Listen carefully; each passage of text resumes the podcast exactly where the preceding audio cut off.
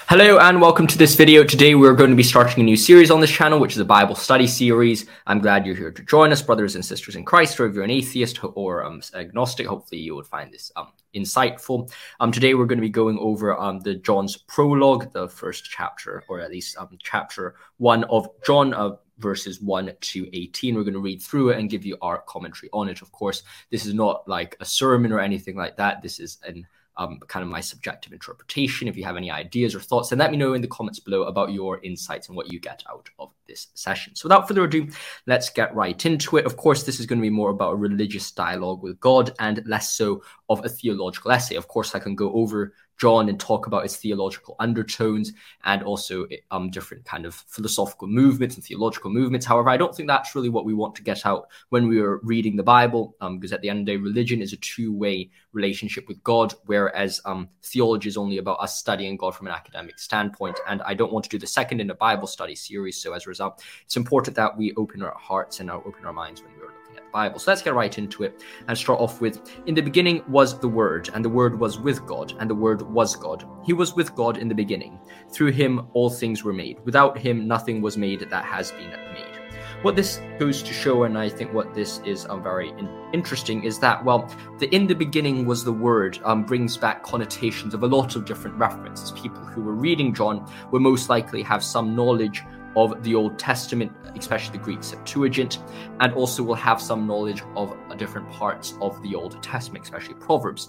And when we see in the beginning was the Word, what we notice is that the words used here is similar as the words used in uh, Genesis 1, which is um, in the beginning uh, was God, and um, and when in the creation story in Genesis 1. And that's in the beginning, God created the heavens and the earth. So in the beginning it was the word, there are the same two usages. And it's quite clear that the writer John wants us to have that connotations there.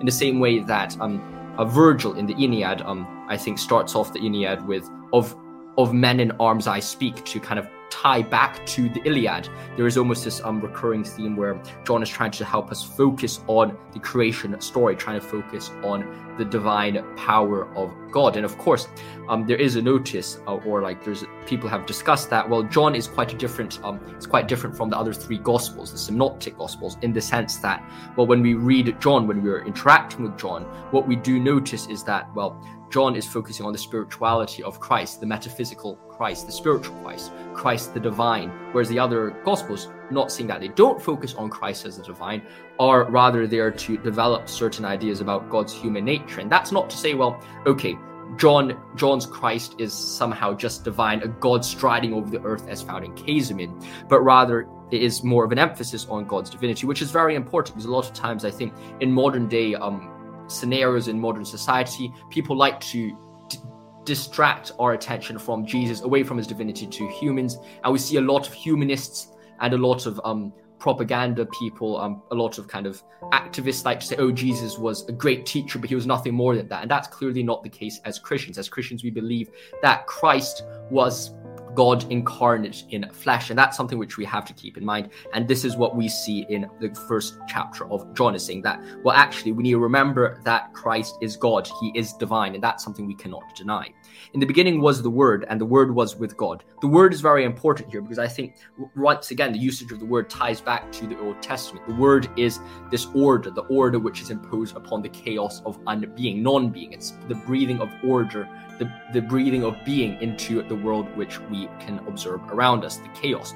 And that's what the beauty of language is. That's the beauty of us able to discuss things with each other. Language's ability to describe, to talk about the world in an orderly state. When we're describing something, when I'm talking, this is a wallet, or maybe this is a pen, order, the word, allows us to describe this as a pen and allows us to um, gain some sense of order and understanding out of the chaos and, and the abstract. So that's something which John is focusing on is the idea that, well, God has given us the word as, as a gift. In, in, in many senses, of course, word here is representative of Christ, but also at the same time is representative of Christ as the being, the mode which we are able to understand the world. And it's only through Christ that we're able to learn about the world. And that's something which is very important to bear in mind.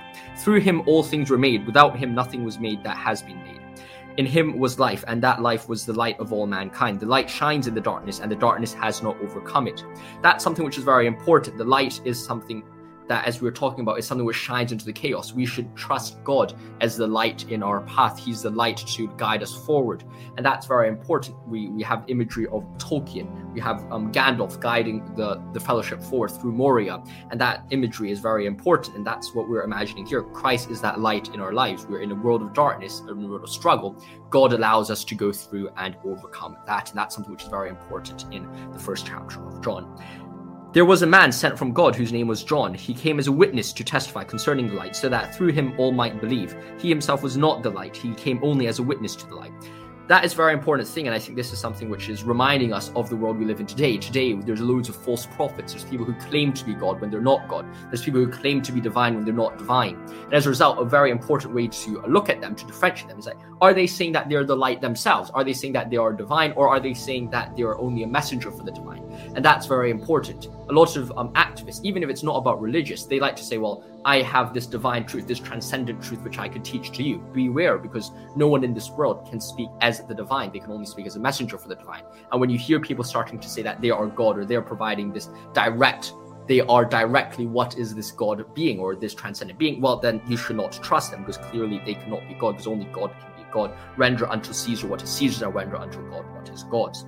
Now, the true light that gives light to everyone was coming into the world. He was in the world, and through and though the world was made through him, the world did not recognize him. He came to that which was his own, but his own did not receive him. Yet to all who did receive him, to, to those who believed in his name, he gave the, the right to become children of God. And this is very beautiful because this is this demonstrates the tragedy of Christ. He went into the world and the world does not recognize him. It's a really sad figure like you create the world you love the world but the world hates you and and rejects you. And that's kind of the situation of christ which strengthens the later message of his incarnation and his sacrifices. Like even though they reject you you still love them. And that's a reminder to ourselves like even if people hate you for believing in christ that doesn't mean you hate them back. That means you should love them all the same. And that's something which is a daily reminder which is very very important and very very strong. Now next thing is well all right children born not of natural descent nor of human decision but or a husband's will but born of god. There's that idea that god is the center. We are able to become like god. We're able to be coming through christ into the arms of god as long as we are able to follow him. And that's a daily reminder that we must follow christ. We must not turn our backs on him. And that's something which we must keep in mind the Word became flesh and made his dwelling among us. We have seen his glory, the glory of the one and only Son who came from the Father, full of grace and truth. This is something which is very important. The Word became flesh and made his dwelling among us. This is the idea that the Word is Christ and Christ is with us. He came down to earth, and that's something which is very important. We have seen his glory, the glory of the one and only Son who came from the Father, full of grace and truth. This is exactly the case when people say, well, Christ is not God, or when the Muslims say Jesus never claimed he was God. Well, the Bible, the Word of God, t- says and tells us clearly that he was of God. He has a divine nature. We have seen his glory, the glory of the one and only Son who came from the Father. We are seeing the glory of the Father in Christ, and that's something which is very important. So here we have a clear doctrine of the Trinity already being formed. We have Father and the Son is already. So when people say, well, where is the Trinity in the Bible? Here it is. It's clearly from the beginning of the first prologue of John. Now, John testified concerning him. He cried out, saying, This is the one I spoke about when I said, He who comes after me has surpassed me because he was before me. There's this idea of the temporality of it. It's that out of his fullness we have received grace in the place of the grace already given. So there's that temporality, that circle of temporality, where we see it that, well, Christ's salvation saves not only the people after him, but also the people before him. His sacrifice is enough to save all the people in the world who have been and whoever has been. That that the grace of God has been extended not only in the New Testament but also in the Old Testament. That's something we remember. A lot of times people like to critique the Old Testament, saying there was no grace there, but in fact there were.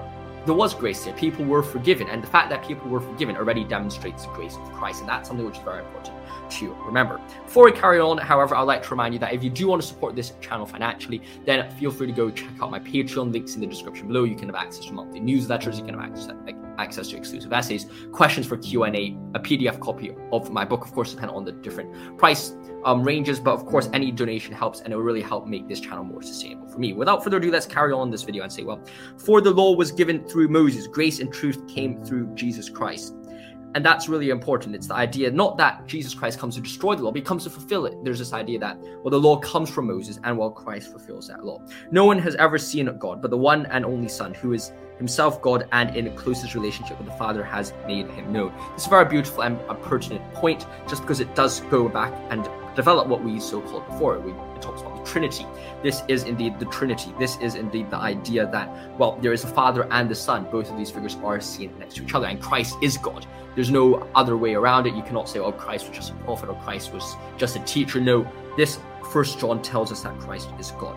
So that's a, very important part of the Gospel of John. I hope you enjoyed this video, this short Bible study. I hope you found it helpful. Of course, if you have any comments, thoughts, and ideas about this uh, passage, let me know in the comment below. I'd like to make it very, very clear that I'm not arguing that I'm infallible or anything with this Bible studies. I can get things wrong, and I don't want to make this too theological. This is mainly about religion and our walk with Christ. So feel free to let me know your interpretations and what you get out of this chapter or this prologue together. Of course, if you want me to analyze the theological aspect of the prologue of John, there's a lot of things I can talk about, like charism, docetism, and all these ideas. So if you want, do want actually to hear about that, let me know in the comments below, and I'll happily talk to you there. So stay safe, my friends. See you soon. Thank you for watching this video, and I'll see you next one. See you soon, and goodbye.